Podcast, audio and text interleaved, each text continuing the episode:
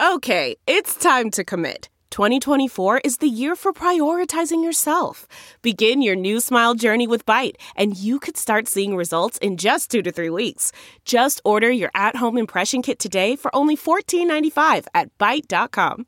Byte Clear aligners are doctor directed and delivered to your door. Treatment costs thousands less than braces. Plus, they offer financing options, accept eligible insurance, and you can pay with your HSA FSA.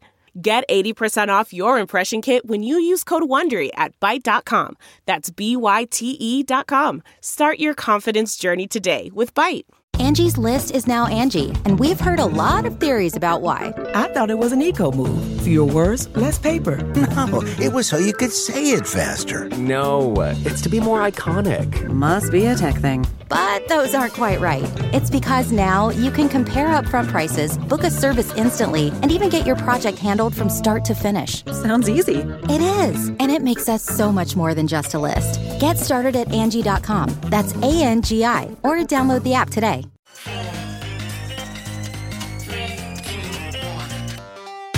Welcome back to The Breakdown with me, NLW. It's a daily podcast on macro, Bitcoin, and the big picture power shifts remaking our world. The Breakdown is sponsored by NYDIG and produced and distributed by Coindesk. What's going on, guys? It is Tuesday, October 19th, and today we are doing something that we are way overdue for here an extended brief episode, a grab bag episode. There have been a ton of things that we haven't had a chance to cover over the last week or so. So, today, instead of one big banner topic, we're going to be covering a bunch of things, but in smaller form. Let's start with some follow up on the ETF.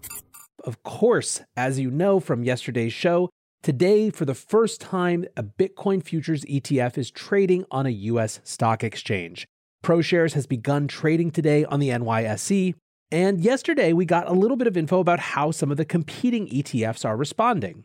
First, there is the proposal from the $1.5 trillion asset manager Invesco. It had appeared to be days away from listing, but decided yesterday not to pursue its ETF. In a statement, the company wrote, We have determined not to pursue the launch of a Bitcoin futures ETF in the immediate near term.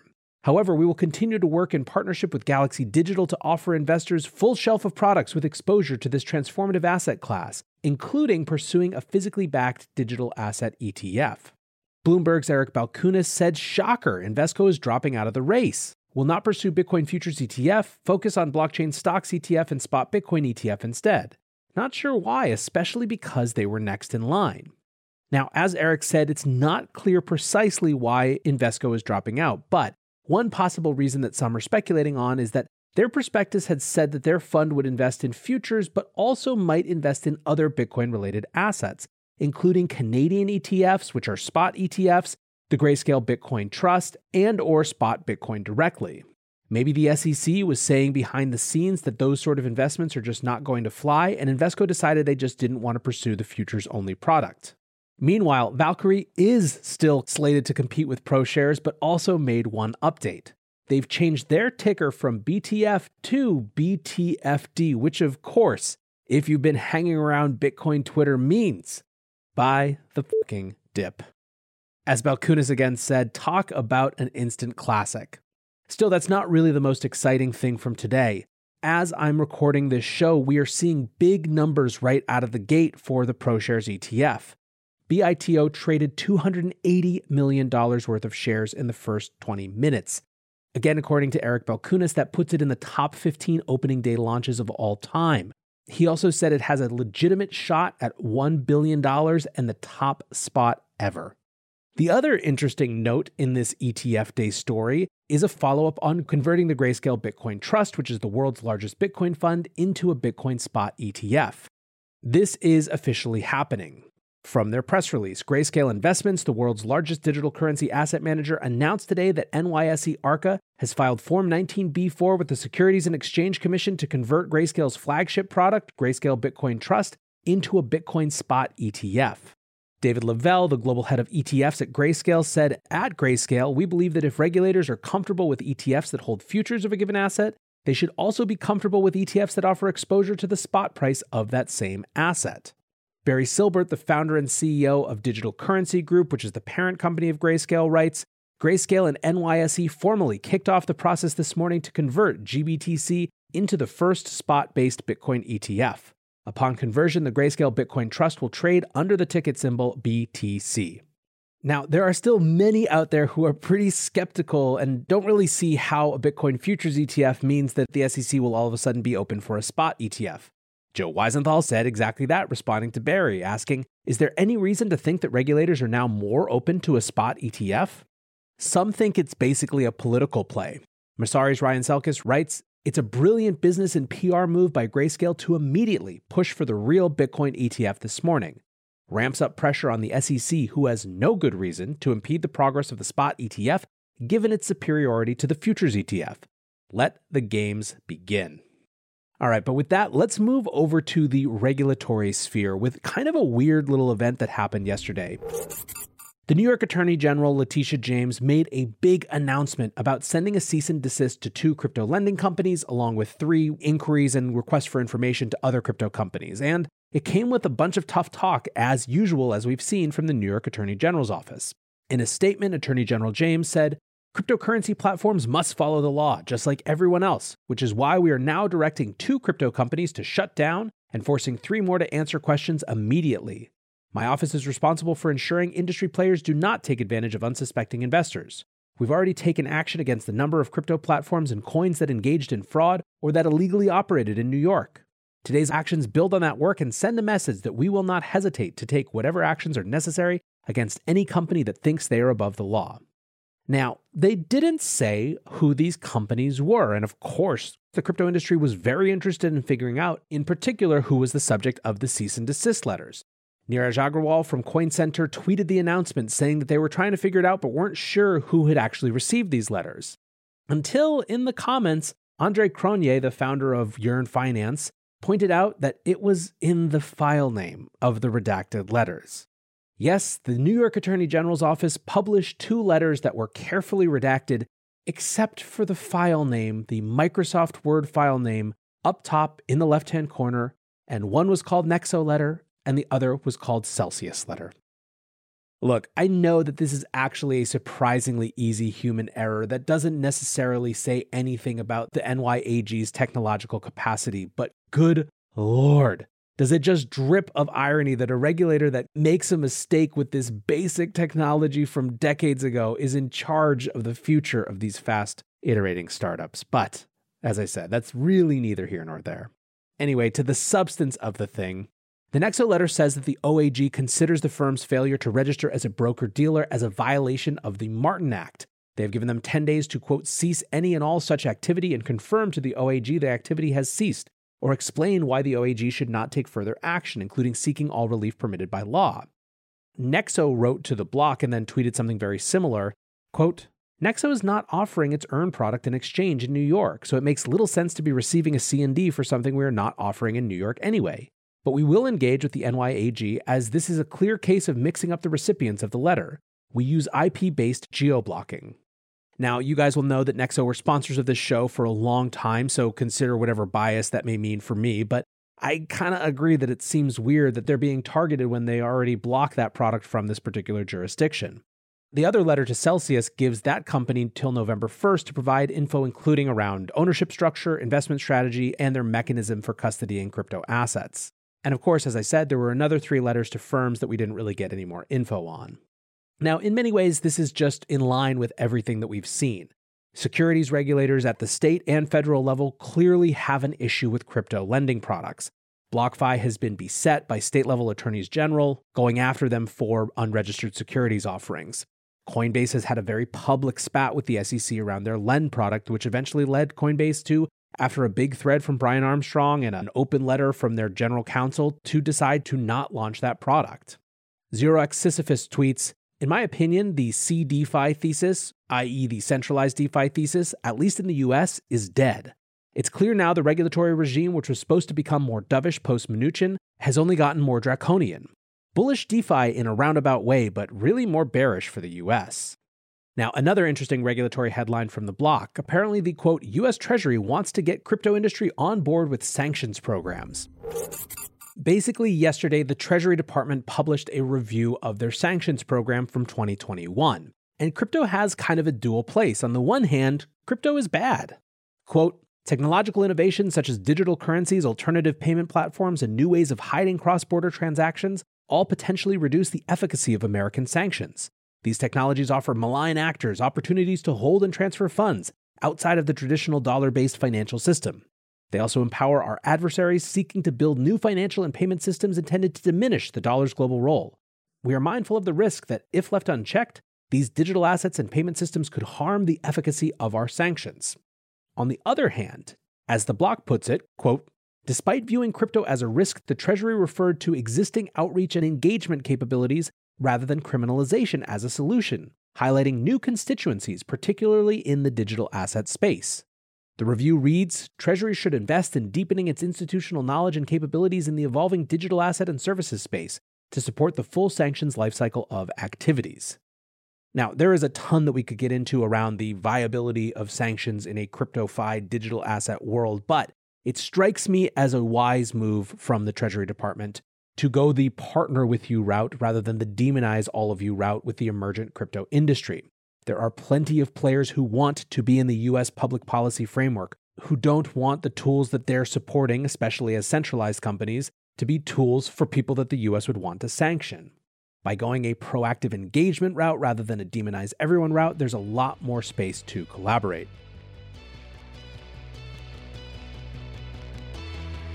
NYDIG sponsors this podcast, and they also put out a really good newsletter focused purely on Bitcoin.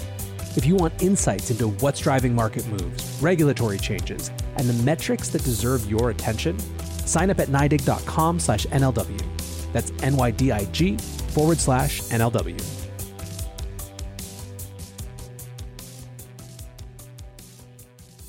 Let's leave regulation now and move over to big tech. And if you've stopped being able to follow the names of the Facebook crypto things, I don't blame you.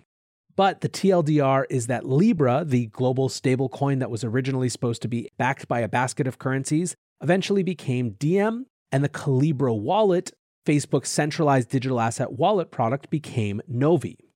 On August 16th, Frank Chaparro from The Block wrote a piece called Future of Diem Hangs in the Balance as Novi Looks for an Alternative. A months old partnership between Silvergate and the Diem Association has apparently hit regulatory headwinds. Now, Novi, Facebook's crypto wallet subsidiary, is looking for a different stablecoin. So basically, you've got this centralized digital wallet that was supposed to be the way that Facebook interacted with the stablecoin project that they initiated that is now going in a totally different direction. David Marcus, who leads the Novi project at Facebook, tweeted today Remittances are a critical way to achieve financial inclusion. Today, we're rolling out a small pilot of the Novi digital wallet app in two countries, the US and Guatemala. People can send and receive money instantly, securely, and with no fees. We're doing a pilot to test core feature functions and our operational capabilities in customer care and compliance. We're also hopeful this will demonstrate a new stablecoin use case as a payments instrument beyond how they are typically used today. The US to Guatemala remittance corridor is an important one. In Guatemala, 56% of people lack access to financial services despite nearly 100% having mobile phones. Money sent from family and friends abroad contributes more than 14% of GDP, and 90% of those remittances come from the US. The Novi pilot uses USDP, the Pax dollar, through partnerships with Paxos and Coinbase. USDP is a well designed stablecoin that's been operating successfully for over three years and has important regulatory and consumer protection attributes. I do want to be clear that our support for Diem hasn't changed, and we intend to launch Novi with Diem once it receives regulatory approval and goes live. We care about interoperability and we want to do it right. He then goes on and on, but I think you get the point here is that he's saying, yes, we're going to support Diem, but first we're going to go with Paxos. And I think that this is interesting for a few reasons. First of all, of course, is the fact that they're not launching with Diem first. They're using a different stablecoin, which really calls into question the relevance or importance of adding another Facebook backed stablecoin to the mix. Second, this is kind of a big nod to the Paxos dollar over its competitors like USDC from the Centre Consortium. It may be that recent regulatory intrigue around USDC, which has been quickly working to be even more transparent and even more clearly dollar backed and not backed by things like commercial paper, has Novi looking to something even more clean, regulatorily speaking. Finally, I think that the most interesting thing is that we now get to watch the experiment of the El Salvador Bitcoin remittance corridor versus the Facebook backed Novi Guatemala Paxos dollar remittance corridor. I have to stay. my starting position is to be more excited about the permissionless, totally peer to peer, disintermediated network, but I like the competition happening at the same time. Also, in big tech at the end of last week, Jack announced that Square's Bitcoin support is now potentially extending to mining. The thread is short, so let's read it. Jack writes Square is considering building a Bitcoin mining system based on custom silicon and open source for individuals and businesses worldwide. If we do this, we'll follow our hardware wallet model, build in the open in collaboration with the community. First, some thoughts and questions. One, mining needs to be more distributed. The core job of a miner is to securely settle transactions without the need for trusted third parties. This is critical well after the last Bitcoin is mined. The more decentralized this is, the more resilient the Bitcoin network becomes. True? Two, mining needs to be more efficient. Driving towards clean and efficient energy use is great for Bitcoin's economics, impact, and scalability. Energy is a system level problem that requires innovation in silicon, software, and integration. What are the largest opportunities here? Three, silicon design is too concentrated into a few companies. This means supply is likely overly constrained. Silicon development is very expensive, requires long term investment, and is being coupled tightly with software and system design. Why aren't more companies doing this work? Four, there isn't enough focus on vertical integration. Considering hardware, software, productization, and distribution requires accountability for delivering to an end consumer versus improving at single technology in the chain. Does seeing this as a single system improve accessibility? Five, mining isn't accessible to everyone. Bitcoin mining should be as easy as plugging a rig into a power source. There isn't enough incentive today for individuals to overcome the complexity of running a miner for themselves. What are the biggest barriers for people running miners? Now, mostly, as you can imagine, people were very excited about this. There was some squabbling about point two having to do with energy efficiency. Willy Woo tweeted Point two is untrue. If hardware is more efficient, more hardware needs to be used to burn electricity. The network incentivizes a set dollar level of electricity burn for a given price level of Bitcoin. Best to optimize for longevity of hardware cycles to reduce waste. Now, that said, and specific nuances said, like I said, people are pretty excited about this, and Jack has certainly built credibility for people to be stoked on this process. The two exciting things that stand out to me are one, this fourth notion of having Bitcoin mining be accessible for everyone. That's something that startups like Compass Mining are proving is a really valuable addition to this marketplace. So I love to see that. Second, from the standpoint of geopolitics, the US has sort of suddenly found itself in the role of being a Bitcoin and crypto superpower based on the actions that China has taken this year. Having big public companies like Square getting deeper into that game seems to be especially relevant for this moment that we're in now based on those Chinese actions. I would love to see some of the new allies in Congress and the Senate pick up on this and start championing it. Either way, exciting stuff to see. Last one, a little denouement on a situation I've been watching for nearly a year now. Scott Minerd, the CIO of Guggenheim, has made himself an absolute meme when it comes to Bitcoin price predictions. In December, he said that Bitcoin could get to $400,000 just before announcing that Guggenheim was entering the market in approximately two months. Now, what do you think happens if a giant asset manager in the midst of a growing bull market based on institutional interest drop some big highfalutin number like $400,000, the price goes up. That means he just made it more expensive for his firm to buy in in a couple months when they got that clearance to do so. Perhaps it wasn't surprising then that in January, a month later, he said actually on second thought it probably should be closer to $20,000. Right, your opinion changed by that much in that period of time. Uh huh. Well, on February 1st, Guggenheim seemed to buy in, and then lo and behold, on February 3rd, Scott Minerd said that Bitcoin could go to $600,000. Then by June, when it was at 30,000, he said it should go to 15,000, and at that point, anyone who was still paying attention would probably have been better off doing just about anything. The end of the story is that Minerd has said in an interview on CNBC that he is just fully out of the market now. He said, One thing I learned as a bond trader years ago when you don't understand what's happening, get out of the market. So discipline tells me now I don't fully understand this. Look, Bitcoin is open to everyone. It is an open, permissionless network, and we welcome anyone who wants to get in. But I gotta tell you, it doesn't bother me to see someone who is so clearly invested in either A, trying to manipulate the price to suit his needs, or B, so focused on keeping up his own hype cycle that he keeps saying ridiculous numbers just for the sake of the press he gets, decide to leave the market. But don't worry, Scott, when you're ready again, Bitcoin will be here waiting for you. Until tomorrow, guys, be safe and take care of each other. Peace.